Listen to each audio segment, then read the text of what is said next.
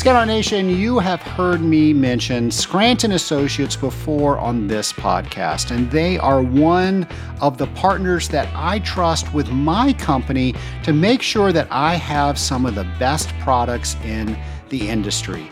I trust them because of their track record, and they have that track record because of their experience. How much experience? Four generations of experience, and that spans over a hundred years.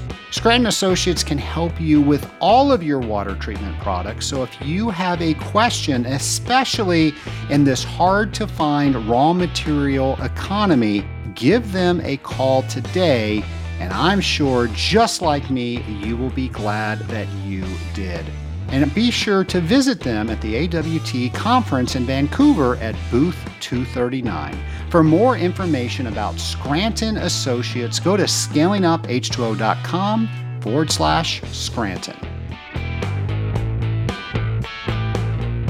Welcome to Scaling Up, the podcast where we scale up on knowledge so we don't scale up our systems. I'm Trace Blackmore, the host of the Scaling Up H2O podcast.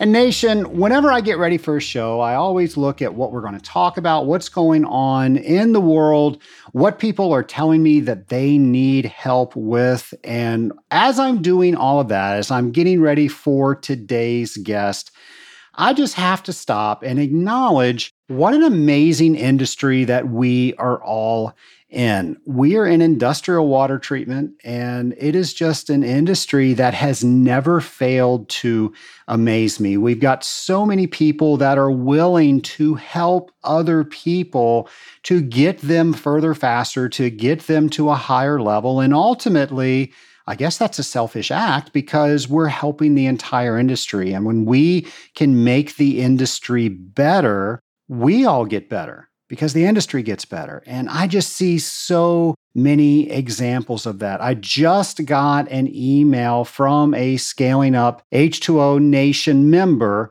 And they were telling me that they started mentoring somebody in their company and they were somebody that was doing okay in water treatment, but now they love it. And they just announced that they want to get their certified water technologist designation. So that is just amazing that somebody taking the time and working with somebody else has sparked an unfound interest in that other person that now they truly don't just do a job, they love what it is that they do.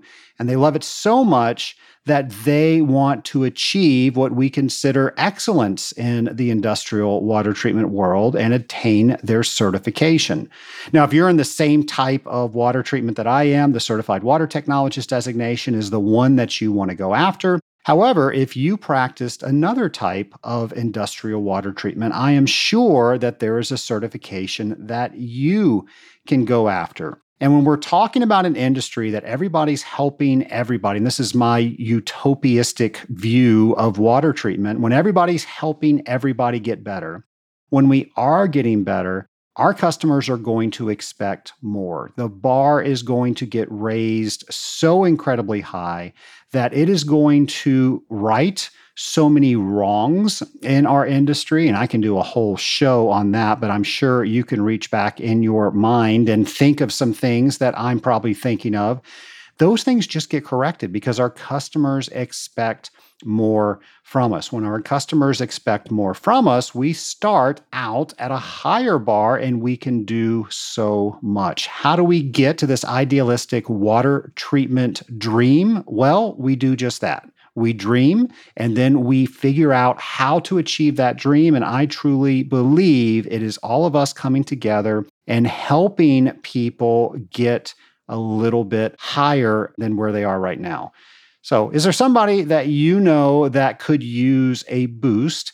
Is there somebody that you know that maybe might know a topic as well as you know it? And go share that with them. When you do that, you're going to learn the topic even more and then, is there a topic that you need some help with? Maybe you can ask somebody to mentor you. When you get together with somebody that is helping you or you're helping somebody else, and by the way, I think you should have both roles. When you're doing that, you're making sure that you're constantly getting better, you're constantly challenging yourself, and we are raising the bar in the industrial water treatment community. Hey, some conferences and different things that you might want to put on your calendar that are coming up.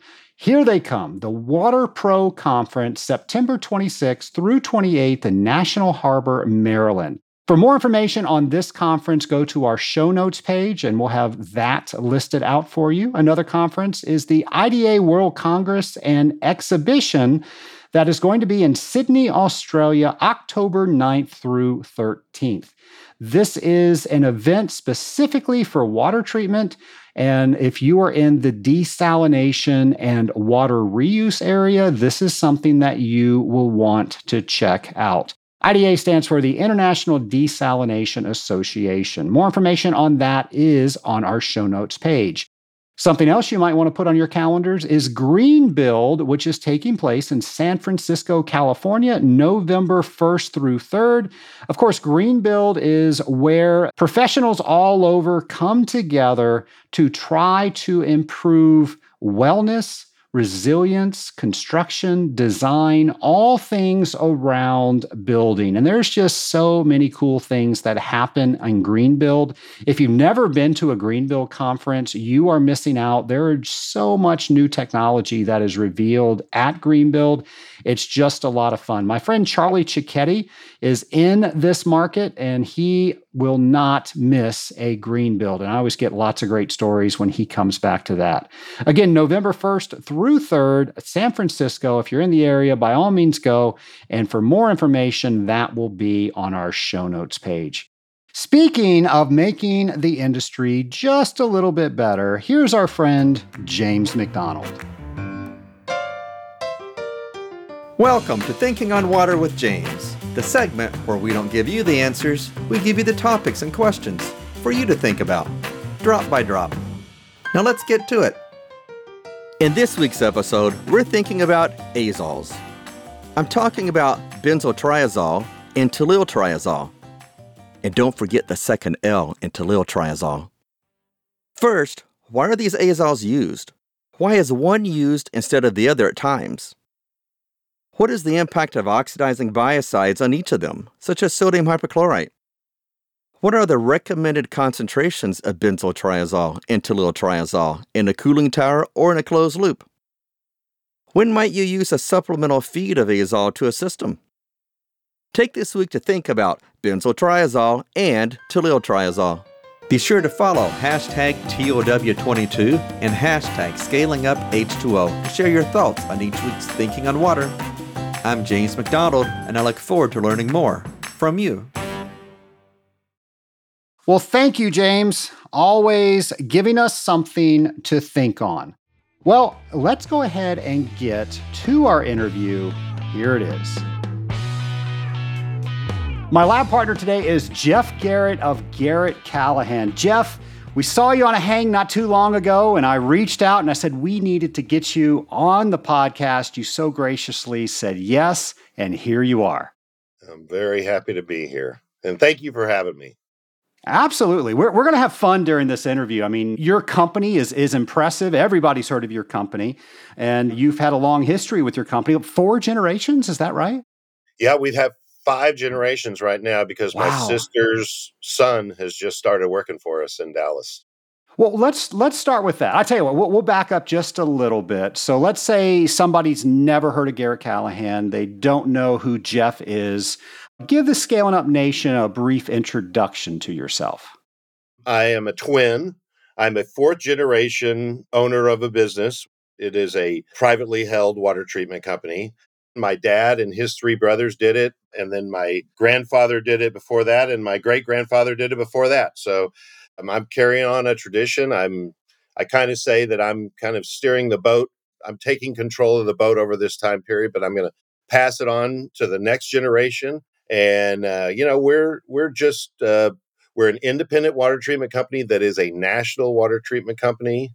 And uh, last year we did about a hundred million dollars in business. So Nothing to sneeze at. Yeah, we're we're pretty fortunate. Got got some really good employees.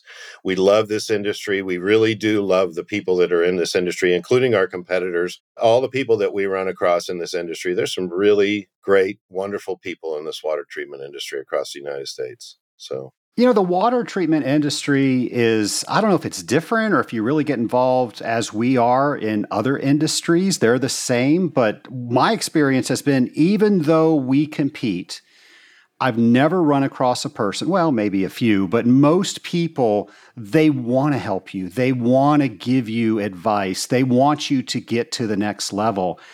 I don't know. Is that common with all industries, or is that something that we just have here in the industrial water treatment one?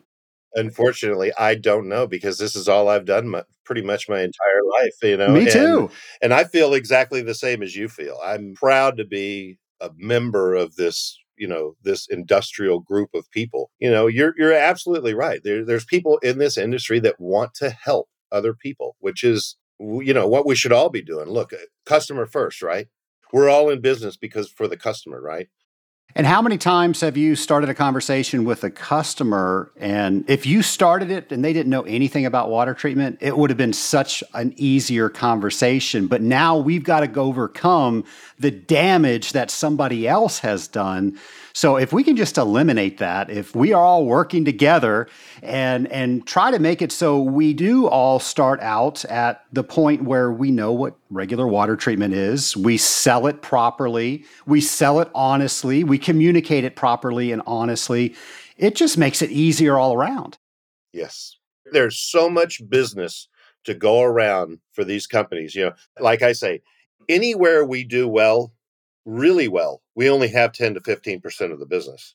So there's 90, 85 to 90% of the business we don't have. There's going to be some of it we're not going to be able to get, and some of it we don't want. But there's a good chunk of 50, 60% of the business that we still could would love to have. And so there's opportunities for everybody. I mean, we're we really are in a in a great little period of time in the water treatment industry where we're seeing the larger competitors not do training. There's a lot of weakness as far as, you know, it used to be that the companies like Garratt Callahan or other companies like us, the privately held companies, would be hiring people who were Olin or from Calgon or Mogul or who knows. You know, there was all these companies and they were really doing some really wonderful training. We we hired a bunch of Dearborn people who were incredibly brilliant. And the same with we had a bunch of people in our technical department here from Calgon, you know, that had that had worked at Calgon, and those people were just dynamite. That's where my dad's from. Oh, it's just uh, you know, I mean, just dynamite companies, and all those are gone. They're all of them are gone. Yeah, it was the six pack. What was what? What was the six pack? Well, it was it, it, it was Drew, right? It was probably Drew and and Nalco and Betz and Olin, Calgon, and Mogul back then, back in mm-hmm. the you know, when I was in Dallas and when my dad moved to Dallas in 59 from California to open up the Southwest uh, for our company. And when he moved out there, Mogul was the player. I mean, there was a little bit of Nalco, there was Dearborn, and there was Olin, there was Calgon, but the real player in the field was Mogul, you know.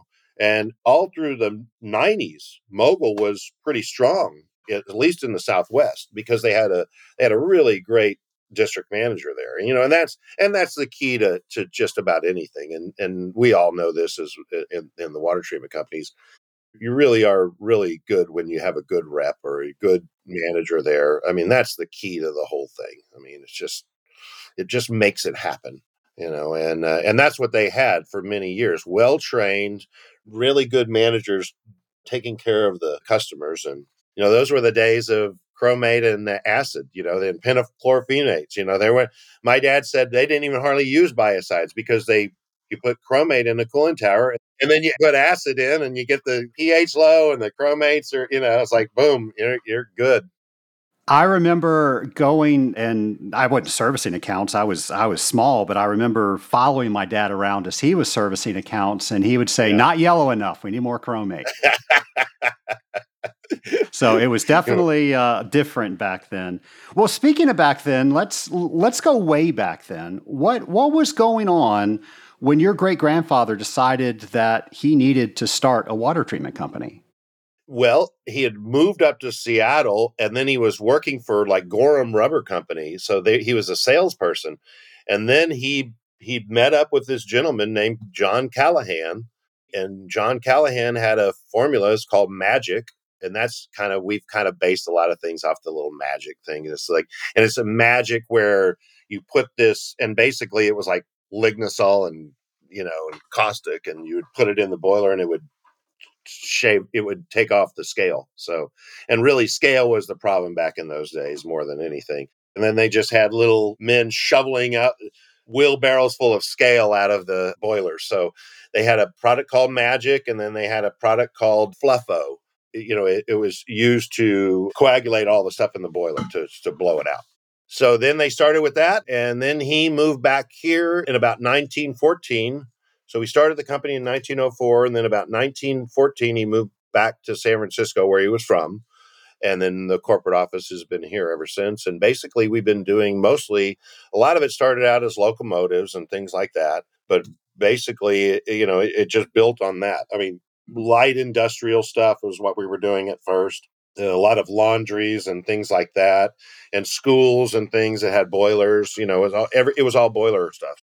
So obviously you grew up in this industry. Was your childhood like mine? Did you go out and were you always familiar with that there was a water treatment world out there and that's what your family did? Yep. Uh, I did, you know, it's funny. I don't know how it was for you, of course, you know, but that wasn't specifically taken out and said, well, these are, you know, this is a certain type of cooling tower. But I knew what cooling towers were because they were back then. They were they were these, these huge things, and and the little ones you never saw because they're on top of the buildings. But the big ones, the Baylor universities and all that stuff, you could see. You know, we we could see those cooling towers, and my dad would point it out and say, yeah, we take care of those and we do those and. Uh, you see the steam coming out of the building. So yeah, there was a lot of that stuff. So I, I mean, I don't know what it was like for you, but when I got out of college, basically my dad said, okay, so you're coming to work for us. And I'm thinking, what am I going to do? You know, what am I going to do after I get out of college? I got a business degree. I got a business a management and marketing double major. And, and I really loved marketing. I, I just really liked it. And I thought, well, am I going to be good at managing, doing things and running a business? And I didn't think I was going to do that. And, and even when I got hired, I, you know, I didn't expect it. I was 20, you know, five years old or whatever. And and I'm expecting my older cousins are going to run this company and I'm just going to work for for these guys, you know. I really started full time in 1986 and then then in 1996 I came out to California and then in 2001 my dad kind of just flipped it on me that I was going to be be the president of the company. So and then later that year he passed away. So and he didn't know, you know, he had no idea that that was going to happen. And then Matt and I, my brother and I, are just like, what in the world are we going to do? What role does he play? Matt is an executive vice president, so he's he's just basically my right hand person. I mean, I've got actually a few right hand people out here, really great people in this office, and I'm blessed that really do take care of me and and help me out. Um, but Matt is, you know, he's my second. He's my second in command. He's in Dallas. He's in the office in uh, in the Dallas office with the, where my dad was. And it really is nice to just have all the people that surround me here. You know, just some really great people that work at Garratt Callahan. And I know at all the companies that you know you're dealing with, you know, all the people that you deal with, you see the same thing. You're you see the people in these water treatment companies, and they're great. They're they're, they're wonderful people. Absolutely. We, we've got such a great industry that we're a part of. And, you know, you go to AWT or another industry like that and uh, our association like that, and uh, you're not just seeing people that do the same job, you're seeing your friends. Yeah. Jeff, let me ask, what was the conversation like when your dad sat you down and he said, Hey, I want you to run this thing? I can't tell you how strange it was. It was, there was no conversation. What happened was in 90, 1995, he came to us and he said, Hey, I'm going to buy your Uncle Bill out. You know, I'm going to buy his stock. And he doesn't want to work anymore. He, don't, he wants to quit. So they want one of you to come out to California. And uh, he goes, and I want one of you to go to Atlanta because we weren't, we never, we really hadn't been in Atlanta. We weren't that, you know, hadn't, had never had a Garratt presence in the Southeast and we wanted to have more of a presence. We had a great presence in the Southwest and a great presence in the West because of my dad and my uncles were out there. But and really strong in the Midwest, but not so strong in the Southeast or the Northeast. And so basically, my dad said, "Well, what is what's going to happen? And uh, you know, where are you guys going?" And Matt says, "Well, I'll go to Atlanta." And I said, "I'll go to Millbrae." So I went. I came out here, and and I again, I had no idea. I thought my cousin was going to be running this company.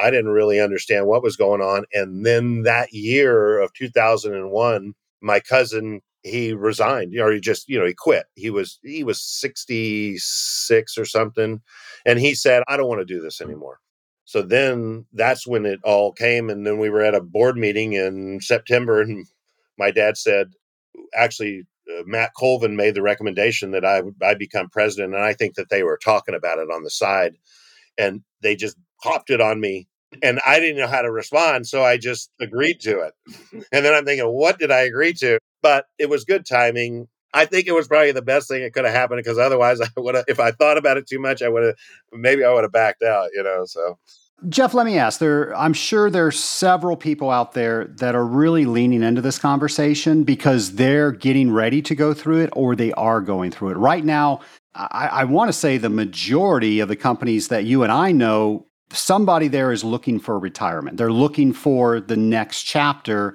so now they're thinking, do I now pass that along to one of my kids, to one of the employees? Do I sell that to an outside person? So, for all those people leaning into the conversation, what advice can you give them from your experience? I mean, you have to imagine that we've been through all of those situations before. We've had people in our family who own stock, but they don't really want to be part of the company and so you have to figure out how do we want to do this? Do you want to just keep the stock? Do you want to buy the stock from them? Do we do want to do all this stuff? I mean, it's a decision you have to make with your kids. Are the kids going to want to do this? Or, or do you want somebody else to do this? We've got so many people here that are capable of doing this that aren't Garratt's. If these kids don't want to do it, I'm perfectly happy with that. But we've got about four or five nieces and nephews that are pretty interested in this company, and that excites me. I'm happy to have that happen. And if they don't want to do it, then I'm happy to put somebody here in place that'll be able to do it, you know? So, you know, we're fortunate in the sense that we're that we're big enough so where we have a lot of options. I would tell everybody, you know, I mean, I would say to anybody if you have any questions, I'll be happy to talk to any anybody who who has some questions about that um, privately because there's a lot of stuff that a lot of ways that they would ask questions that I'm going to give them a different answer, you know. So sure, sure, and that's very gracious. Thank you for that. Your phone's probably going to get lit up. Uh, no, I, I mean I mean it too. I really do, really want to see this industry get better. And our reputation in this industry is going up, especially because of, like you were talking about, this AWT group of people. These are the sharpest people out here. I mean, we go to the AWT meetings every year and they're the sharpest people that I see, and and and they're and some of them are people from other, these other water treatment companies. Uh, you know, some really great experienced people and some really great young people who are coming into this industry that got lots of ideas. You know, so it's an exciting time to be here. You know, we, you know, you're not getting much innovation out of raw materials. We never, we're, we're really not. You know, there's raw material manufacturers aren't going to do a whole lot for this small water treatment industry. They're going to do it for some other industry. The triazole or triazoles, they're doing that for the metal hardening or whatever. You know, uh, water treatment is just a very small portion of the business. So the innovation is going to come in technology and equipment more so than anything i see in the future and that's really what we're seeing right now is some really great equipment stuff and and things like that and those are the things that are going to make us more valuable to the customer well, let's start with that. I, have got a couple. I've got lots of things I want to ask you, but I'm a Back to the Future fan. So if you were to borrow my flux capacitor equipped DeLorean and we were to go 30 years into the future, what would we see for this industry? I think you're going to see a lot more pre-treatment, more filtration, a lot more care and concern for the higher value water you know the ROs and the, the you're going to see more polishing you're going to see more more recapture of the bleeds and I, I, was reading some article and it said golf courses are going to probably be going away, you know, and and they're talking about things like that, you know, especially out here in California.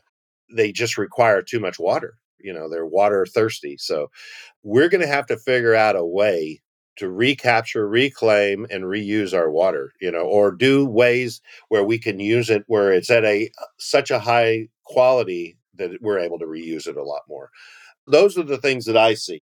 I'm hopeful that the chemicals will get better, and I'm assuming that we're probably going to see people using less chemicals, as trying to use as less chemicals. We we have a, a, a very large customer that's basically told us we are actively looking for ways to get rid of you. I mean, that's you know that's I mean that's how they, that's what they're saying to us.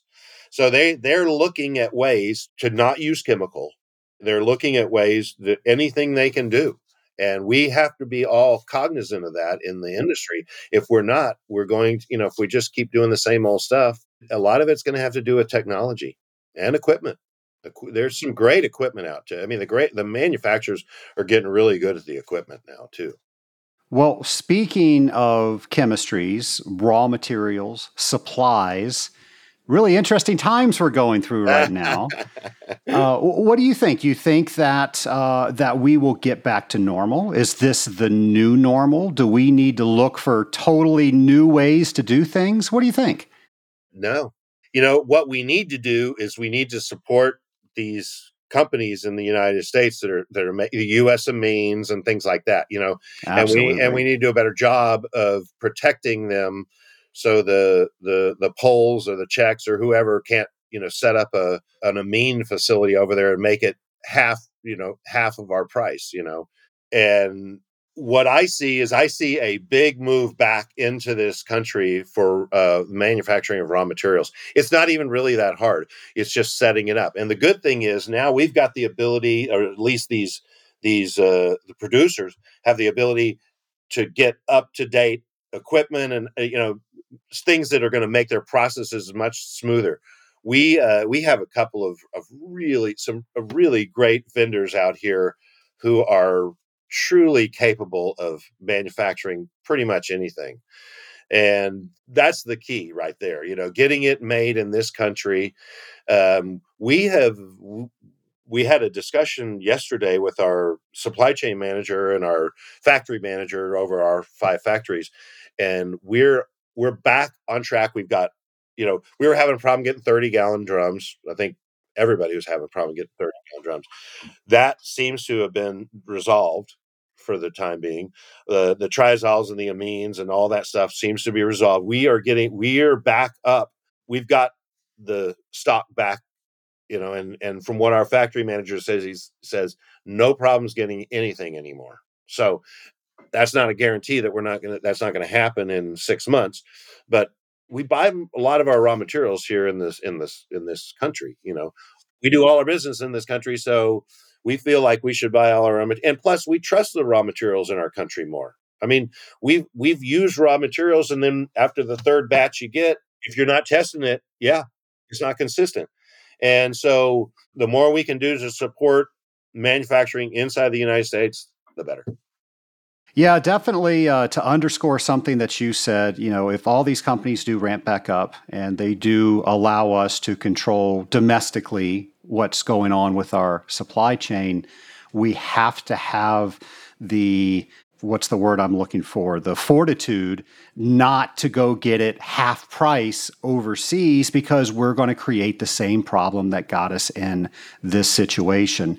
And I'm assuming if we're not taking all of these products from the countries overseas, that's going to help their economy as well. Absolutely. And and you know there's there's a huge cost in green stamp of the shipping across you know the Pacific Ocean or wherever it's coming from, you know and that's another way that they're getting you. I mean, we're we were we were sending out containers for fifteen hundred dollars. They ended up costing us fifteen thousand dollars to go across over to Asia. I've heard numbers even higher than that. I've heard that the average water treater is paying upwards of 60 cents a pound just to cover the shipping. I would not doubt it we include shipping in our product and i and i think that most of the companies like us do but i know that some of our big competitors they charge shipping. It's a separate line item. They get a bill from the from the shipper. They don't. They're not paying for the shipping of their materials. So it is an added cost. And the way that it can be used internationally is the shipping is used as a as a block you know to a certain extent because if if you want more money you just charge more for shipping you know so it's used as an excuse for why that we're having some of these supply chain issues so that's not going to happen as much as if you get it out of indiana or wherever it is you know. Jeff let me ask you because i think you and i have the same pet peeve. When somebody comes into one of our accounts and, you know, if, if we're messing the account up, they deserve to take it. I think we both agree on that. But let's say we're doing everything right and they say, I'm going to get you a better price. What do you say to that? We used to fight it. We used to say, we'll sharpen our pencil. And now we've stopped doing that. And we have found that that really actually works. You know, I mean, when people pay a little bit more there's a confidence that they're going to get a little bit more out of it. And what we try to do with the with the customers, we try to show them the things that maybe they aren't getting from their from their present, you know, supplier. And one of the things that we can do is just show our expertise, show them, you know, go around, talk to them, include them in conversations. And it's not always easy, you know, but the more you can do that stuff, the more valuable you make yourself. You know, you all want to be careful about the word consultant, you know, because, you know, but we are consultants. We're water consult we're their consultants. We have to help them. Even some of these engineers, I mean, some of these bright people that are in these facilities don't really understand the true cost of scale on on chillers and and they or the true cost of an you know one less cycle of concentration. They don't understand this stuff, and and sometimes they just need it just needs somebody to explain it to them. And part of that is just the relationship. You know, the one thing that I that that that I found, I know you've you've found this out too. It's all about relationships. You know, if you build a relationship with somebody, you're not losing the business for ten percent. You know, for twenty percent less. They, you know, they'll find another way to to to save that money if they like their water treatment person, you're probably not going to lose that business. If you do a good job and and and and you take care of the customer, and they know you're working hard, you're not going to lose the business. They'll find other ways to do that. If the the reason that people lose business is either a change with the chief engineer or it's a personality conflict. I mean, you know, pricing is just used as an issue. Pricing is just used as an excuse. Well, you're too high, you know that means I don't like you. You know, I, I, mean, I don't know that, that that's necessarily what it means. Sometimes they like you and they still go for the low ball. What I've found is customers tend to put these things out for bids and bids and bids and bids, and all of a sudden, and every year they get a bid for twenty four thousand dollars a year, a low bid for twenty four thousand dollars, and they take that bid and then they get frustrated when the chiller scales up or when they're or when they have to take the cooling tower down because it's all loaded up with scale or whatever it is or corrosion or whatever. And what they don't realize is it is it really costs $40,000 to do the job right. But you've convinced yourself because of all this low ball bidding over the years that that somebody can do it for $24,000 and they can't well, here's the issue that we work ourselves into because we do a good job. We take that $26,000 account and they do give us 40 or 45,000 so we can do it right. We correct the issues. They've lived without the issues for years and then they forget they ever have them and they say, "No, we got to go back to $24,000." Pain has a short memory. it really does we've seen this over. I went I went to some one of my customers one time and they did this exact same thing to me. And I went back to him and I said, "How could you do this? I mean, you know, we we've done there's no you had no problems for the last 5 years." And and they they eh, they just threw their hands up and they didn't and then like a year later the guy was gone because he probably got in trouble. You know, he's probably not in trouble, but I mean, he probably you know, he's probably like, oh man, you know, the system's messed up again and I want to deal with this. And I know it's tough for us to walk away as salespeople. You know, we're, we are conditioned to win. We want to, we want to, we want to compete and win. But we have to compete and win at a level that does everybody a favor, you know, that, You know, uh, one of the things that uh, you know Obama said is that both people have to walk away wanting something in a negotiation, and I agree with that. It's true. Everybody has to walk away kind of like wanting a little bit more, you know, and it's not and it's not a bad thing, you know. But if you get all the if you get everything you want and I don't get anything I want, then that's not going to work out. Stephen Covey would call that a win-win contract. So, and, and then the, the next level of that is for the person to have the courage that if both parties aren't getting a win, to say no deal. So if I'm getting one over on you, eventually you're not going to like that and you're going to seek something else. Vice versa for me. So why don't we just at the very beginning do exactly what you said and we both get a win out of it? And now we can sustain that agreement. I couldn't agree more with you. The good companies are doing a lot better job than the than the companies that are doing it for the lowball stuff. They really not they're not doing the customer any favor and they're not doing our industry any favor because then the industry goes, oh, those water treatment guys, all they want to do is sell water, uh, sell a drum of chemical. They're just drum kickers, you know. You've heard that, and that just that irritates the heck out of me. You hear this stuff about bankers, and everybody goes, "Oh, bankers are, you know, they're all just a bunch of greedy people, you know." Da da da da. What about all those little independent banks all around the, the Midwest and all around the Southeast that have given loans for people to buy their houses, to run their businesses, to do all these great things. And then you got a couple of big shots at Bank of America or Citibank or whatever that are they're a bunch of scumbags, and everybody blames all the bankers for being scumbags. And that's what's happening. That's what happens to our industry. You have these people who go in, all they do is sell stuff, and then they walk away. They don't take care of anything then the prospects all say the same thing. They go, "Oh, you water treatment people are all the same. All you do is just walk in and you you sell me something and you walk away. You don't do anything." You know, and it and it hurts our industry. We have walked away from some recent stuff lately that we would never walk away from, and one of them we got a call back on. And they said, "Well, come on back." We had a big customer out in Colorado and, and we were cleaning their cooling towers every month. We were going and, and scrubbing the, the, the, and these are huge cooling towers.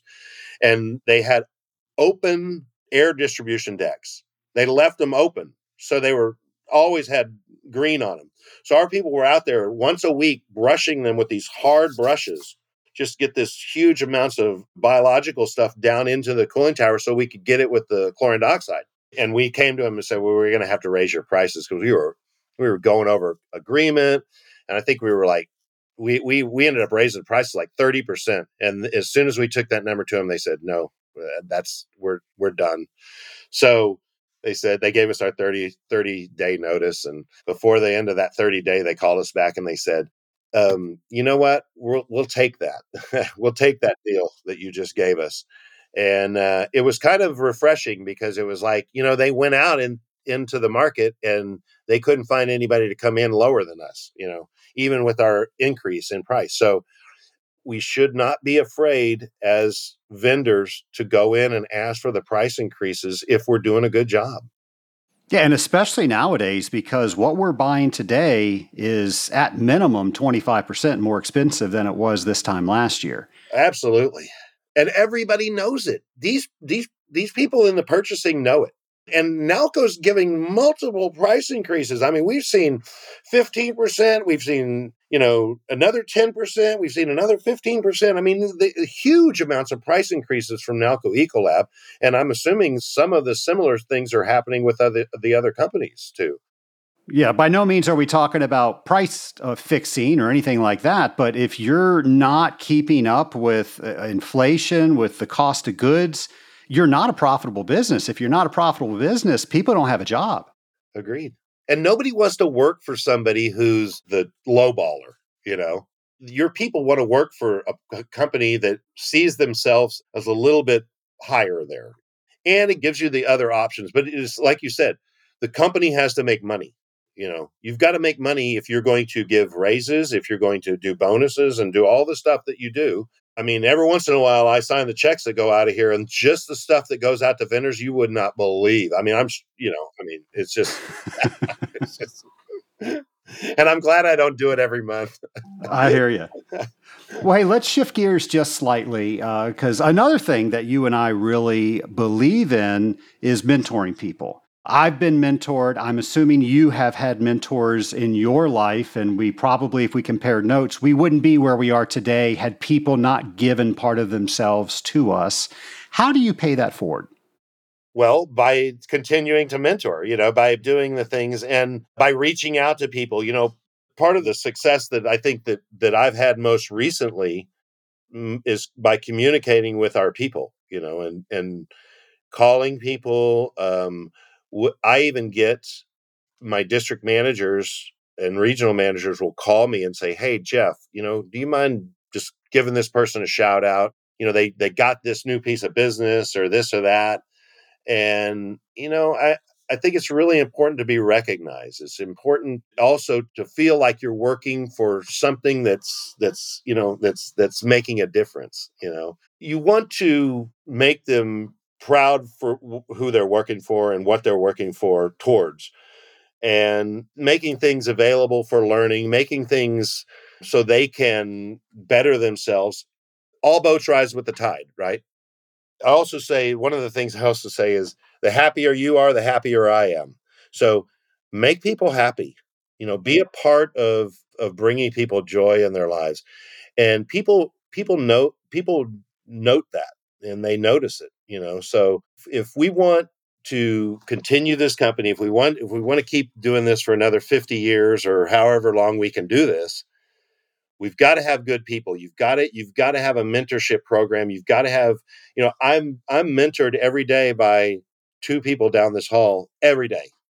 One of them's younger than me and one of them's older than me. So you open your mind up to it and you try to help people do the things that are going to do every you know make themselves better can i get you one step closer to the close of this piece of business about five years ago i just started making random random calls to people.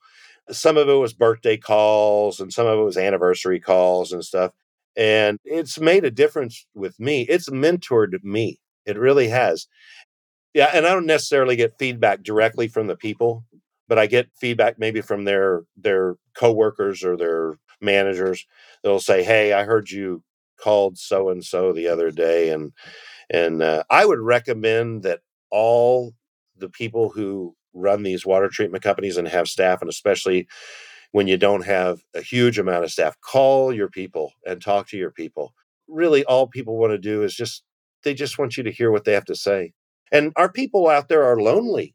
They're driving around in their cars all day, going to customers or going to prospects or, you know, being told no all the time. And they need interaction with somebody who understands how they, you know, what what kind of day they're having and what they're going through, you know. So, and I that's why I try to reach out and try to be a little bit empathetic with that. That's great. I think that's great advice for everybody that's listening. People, what's the adage? Uh, people don't care what you know until they know that you care. Yeah, that's a great one. Well, Jeff, you've got probably a good amount of water treaters listening to this podcast. We've got uh, the Scaling Up Nation, of course. So, your next words are going to speak volumes in our industry. So, no pressure at all. But if you could get one message across to the water treatment industry, something that you either want to see change in, something that you want to fortify, what do you want to tell the Scaling Up Nation? you know, the real message that I want to deliver is that we're all better than we think we are. We really are. For years and years, I underestimated myself. I, I did not give myself the credit that I did have. I learned these systems, I learned how to do them, and I learned water treatment, and I was pretty good at it. And I always questioned myself. I always said, oh, these, you know, these Nalco guys are better, these Betz people are better. And they weren't they weren't we are the the group that that i'm talking to here are the best people in the water treatment industry and this group is just getting better and better because we are doing the things we're staying in this industry longer there's a lot of great new techniques and there's equipment and technologies that are out there that are allowing us to really do our job a heck of a lot better and we need to know how good we are we really need to have confidence in ourselves as these water treatment companies and know that we're better than these big companies. All these big companies are focused on is sales. they're not servicing the customer. They're not doing the little things that add value to the customer. The, uh, the customer is looking for things that are going to benefit their business. What I've always said to our people is we want to be the little side part of their business that they don't have to worry about. I don't want them worrying about their cooling tower. I don't want them worrying about their boilers. I don't want them worrying about wastewater or RO or anything. Let us take care of that stuff. You've got enough stuff to worry about with your elevators or your, you know, janitorial supplies or whatever the heck you've got to deal with. Don't let us be that person. Don't underestimate yourself. Know how good you are. Work a little bit harder than everybody else. Read books, read tech, read technical information, read the stuff that's online. There's a lot of stuff out there. Just get into it. All right, Jeff, let's get into our lightning round. So these are questions that I ask of all of my guests just to try to get to know you just a little bit better. So, the first question you now have the ability to go back in time and talk to your former self on your very first day at Garratt Callahan. What advice would you give yourself? To know that you will get this. If you do the right things and if you treat people fairly, and you you just be yourself, you're going to be fine. What are some of the most recent books that you've read? I'm kind of a music guy, and uh, my brother-in-law gave me a Pete Townshend book, "Who I Am," and I read that, and I love Bill Evans. I'm a big piano, uh, jazz piano stuff, uh, so I just read Joe LaBarbera's "Time Remembered" book from uh, about. It's about the kind of the last uh, last little section of Bill Evans' life. And then the one that I really love is The Owls of the Eastern Ice. And, uh, and it's about these Russian owls, these huge uh, fish owls in Russia. And this guy is, uh, he went out and tracked them and, uh, and did all this wonderful stuff. It was about five years ago. And, and the book just recently came out, but it is a really, really fascinating book about it's this this lower southern peninsula of Russia that kind of jets into the Sea of Japan, and it, it's it's pretty amazing. When they make a movie about Jeff Garratt, who do you want playing Jeff? Um, I mean, it could be some handsome movie star, but I was thinking maybe Jack Black or something. All right. I don't know. I, am thinking Jeff Bridges would just do an awesome you. Yeah, Jeff Bridges. Everybody says Jeff Bridges, and I look like Jeff Bridges. So I guess Jeff Bridges would probably be that. That would be the answer. But uh, I, I, think uh, Jack Black could definitely capture your sense of humor better. Last question. You can now talk to anybody throughout history. Who would you choose and why?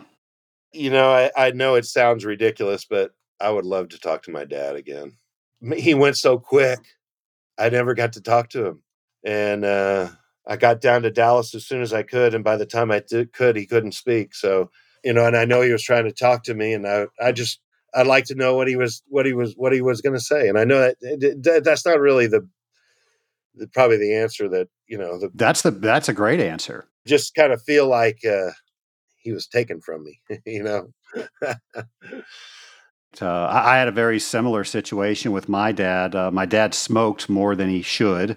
Shouldn't smoke at all. Yeah. Uh, but uh, his lungs were so bad, he had actually gone into uh, the hospital. He had broken his hip, and uh, he aspirated on a bowl of soup, and a bowl of soup killed him because his lungs were in just such bad shape. And I immediately went up to Richmond, Virginia, where we were from and uh, by the time I got there, my dad wasn't able to speak. And he was trying to say something, and I was just able to be there for him and watch him pass to the next life. So, yeah, that's a very, very similar well, I want to really thank you for coming on the show. I'm pretty sure we're going to have you back. I think we just scratched the surface of things that we could talk about. I, hey, I'd love to be back. That's I agree. Yeah. So uh, hopefully you're you're uh, you're going to be on the next couple of hangs that we have. I always enjoy seeing you on those. And uh, just from the bottom of my heart, thank you for sharing uh, all the stories that you had and um, for for caring about the community that we're part of so much. Thanks very much, and I'm happy to be back anytime with you, Trace.